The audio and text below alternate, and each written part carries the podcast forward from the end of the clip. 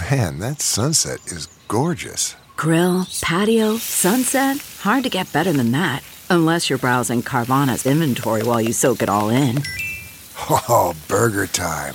So sit back, get comfortable. Carvana's got thousands of cars under $20,000 just waiting for you. I could stay here forever. Carvana, where car buying meets comfort, meets convenience. Download the app or visit Carvana.com today. CarMax is putting peace of mind back in car shopping by putting you in the driver's seat to find a ride that's right for you. Because at CarMax, we believe you shouldn't just settle for a car, you should love your car. That's why every car we sell is CarMax certified quality so you can be sure with upfront pricing that's the same for every customer. So don't settle. Find love at first drive and start shopping now at CarMax.com. CarMax, the way car buying should be. Mr. Do you understand the charge in count one? Or Yes. do you understand the maximum penalty? Yes. Do you understand the charge in count two, murder in the first degree? Yes. If Bryan Kohberger is convicted of quadruple murder, will he be put to death? Capital punishment expert Professor Jules Epstein explains what we can expect. Welcome to Sidebar, presented by Law and Crime. I'm Jesse Weber. So, as we continue to analyze and study the case of accused murderer Bryan Kohberger, we want to focus on the potentiality of him facing the death penalty. It's a big topping point in this case because, after all, he's going to be facing trial for the brutal murders of four young people. And in this case, could that result in capital punishment? Because as of right now, prosecutors have a 60 day window to file notice if they are, in fact, pursuing the death penalty. So, who better to talk about this than a very special guest? I'm joined right now by Professor Jules Epstein. Professor Epstein is the Edward D. Ohlbaum Professor of Law and Director of Advocacy Programs at Temple University Beasley School of Law. He has taught death penalty law nationally to judges and attorneys, and he continues to handle capital cases at the appellate and post conviction stages. From all of us here at Sidebar, Professor, it is an honor to have you on. Thank you so much. Thank you for having me. I want to get right into it. The prosecutors have this 60 day window. What considerations do you think that they're weighing right now on whether or not to pursue the death penalty? So there are three. One is a purely legal one. Not every murder case is death penalty eligible.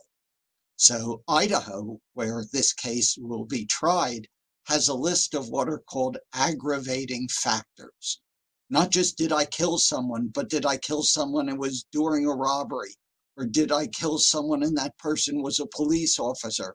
Or did I kill someone and I have killed before? So just purely legally, prosecutors go through this to say, do we have an aggravating factor? The second thing, I hate to say it, is what I'm going to call political. Okay. Mm. How will it play in the community if we do? How will it play in the community if we don't? Prosecutors can be elected officials. They have to worry about that. I'm not suggesting that's a proper consideration, but if you're talking about realistically, is it a consideration? You bet. Then there's a third consideration, and that's positioning yourself for advantage. If this case is tried as a death penalty case, the only people who could be on the jury are people who believe in the death penalty. If you're against the death penalty, you're automatically excluded. And studies have shown, and it makes some sense, that if you're pro death penalty, you're more likely, sort of pro law enforcement, more likely to vote guilty. So on the front end, the guilty or not guilty stage, the prosecutor gets an advantage by calling the case a death penalty case because of the smaller pool of jurors. So those to me are the th- I should add there's one other possible I'll allow I'll allow I'll allow one more. I'll allow one more. Right. I'm just kidding. and that is are we doing more harm than good? Okay. What do I mean? If this case is not capital, in other words, not a death penalty case, it can go to trial a lot sooner. The likelihood of it getting overturned on appeal is much lower. Once you put death into the mix, it takes a longer time to prepare the case. a longer time to try the case, and there are more appeals. And at least some prosecutors are aware of that's not always the health, healthiest thing for the victims' families because death penalty cases can go on and on and on. Whether they're thinking that, I don't know, but that's certainly a reasonable thing for them to think. Let's explore that a little bit because when I entered into this, I was thinking, okay, you have the brutal slayings of four young people. It is a highly publicized case. This is a case that shocked the community. And you would think that it fits all of the criteria of a death penalty case. And I'll agree with you. Politics comes into it. If this was a case that maybe didn't have this kind of attention, maybe we wouldn't see it because there are stabbings and there's shootings all the time. So part of me thought this is a no brainer. They're definitely going to go to the death penalty route. You've given me pause now to think that if this delays that, because this is very hard on the families, people want justice. The October date that they have set for the trial if prosecutors come back and say, okay, we actually want to pursue the death penalty, how far out, to the best that you can surmise, how far out could this push the trial then? Okay, picture this. It's Friday afternoon when a thought hits you. I can spend another weekend doing the same old whatever, or I can hop into my all new Hyundai Santa Fe and hit the road. With available H track, all wheel drive, and three row seating, my whole family can head deep into the wild Conquer the weekend in the all-new Hyundai Santa Fe. Visit HyundaiUSA.com or call 562 for more details. Hyundai, there's joy in every journey.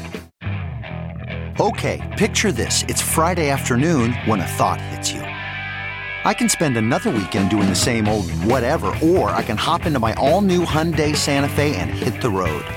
With available H-track all-wheel drive and three-row seating, my whole family can head deep into the wild. Conquer the weekend in the all-new Hyundai Santa Fe. Visit HyundaiUSA.com or call 562 for more details. Hyundai, there's joy in every journey. So the answer depends on the quality of the defense team, the resources they're given, and how much the judge will tolerate because to handle a death penalty case, you're really handling two cases at once. Is he guilty? Does he deserve death? And the second question is a hundred times more complicated than the first. You have to go back three generations and trace his family back. Was there a mental problem? Is there an alcohol problem? Is there some problem in their lives? You want to talk to every school teacher you want to learn every single thing about this person because the decision for the jury is not how terrible the crime was. That's a given. The question is given how terrible the crime was, does this person need to be killed or is there some other punishment, obviously life in prison, multiple life sentences that would meet all our needs? That that's so a great point you raised because that's the defense's argument that would potentially come up if this is death penalty. We don't know that much about Kohberger's life in terms of you know any kind of mental health issues or how he behaved. I mean, it, it seems to me we're all wondering if he is convicted, what a jury would do. I know you're kind of you have your hands tied because you don't know all that mitigating evidence that the defense could bring. But based on what you're seeing so far in the early reports of Kohberger and what he's accused of doing, do you think that there's a strong likelihood if you were to able to impanel a death qualified jury, jury members who, as you said, say we can vote in favor of the death penalty if the facts and the law lead us there? Do you think that there's a strong likelihood he could be executed? Anytime there is a death, and here there are multiple deaths, there is some likelihood that someone will be executed. At the same time, we have seen over the last decade that in terribly, terribly, terribly serious cases, and I don't want to make it sound like no murder is serious, all murders are serious, but when there's murder upon murder, um, that sometimes jurors have responded, this is a terribly damaged person. This is a person who snapped. This is a person who acts. I said, we don't need it. So I'm not, I hate to do this to you. I'm going to disappoint you. I'm not going to say, oh, the odds are 40% or 72%. I gotcha. Can't do that. It is a case, the more loss of life, the greater the risk. That's a simple equation, but that's the beginning of the calculus, not the end. That's totally fair. One of the things that I've been wondering is I'm sure you saw Bryan Kohberger stood silent during his arraignment. He, he chose not to enter a guilty plea. He had the court do it on his behalf. He has hired, well, or he has retained death penalty qualified attorneys. So he's preparing for the prosecution ultimately saying we want to pursue the death penalty. A part of me thinks that maybe he did that and stood silent because he's open to negotiations. And I'm curious how open the prosecution would be and say, listen, if he pleads guilty, we will take the death penalty off the table. It saves everyone the time, the heartache, the expense of a trial. Do you think that might be what's happening behind the scenes? And maybe it was one of the reasons why he stood silent. So I, am not going to guess why, because there are many reasons a person would stay silent. Some people are numb at that stage. It's really scary to be in that position. Some people, the lawyers have said, you're better off saying nothing. And sometimes it's exactly what you're saying. As to would a prosecutor weigh that, we're back to that political question. Some, there have been capital cases around the country where early on the defense says we'll end this we'll we'll end this we know our client is getting life our client will never be paroled we're willing to end it and some prosecutors say great some prosecutors take some time and then come around to great and some say we're not interested and we're back to mm. that community and community values and community pressures the other thing is to make those discussions meaningful, it may, in a weird way, be too premature. So here's what I mean. On the one hand, end it soon, much less pain, let the families get on with healing.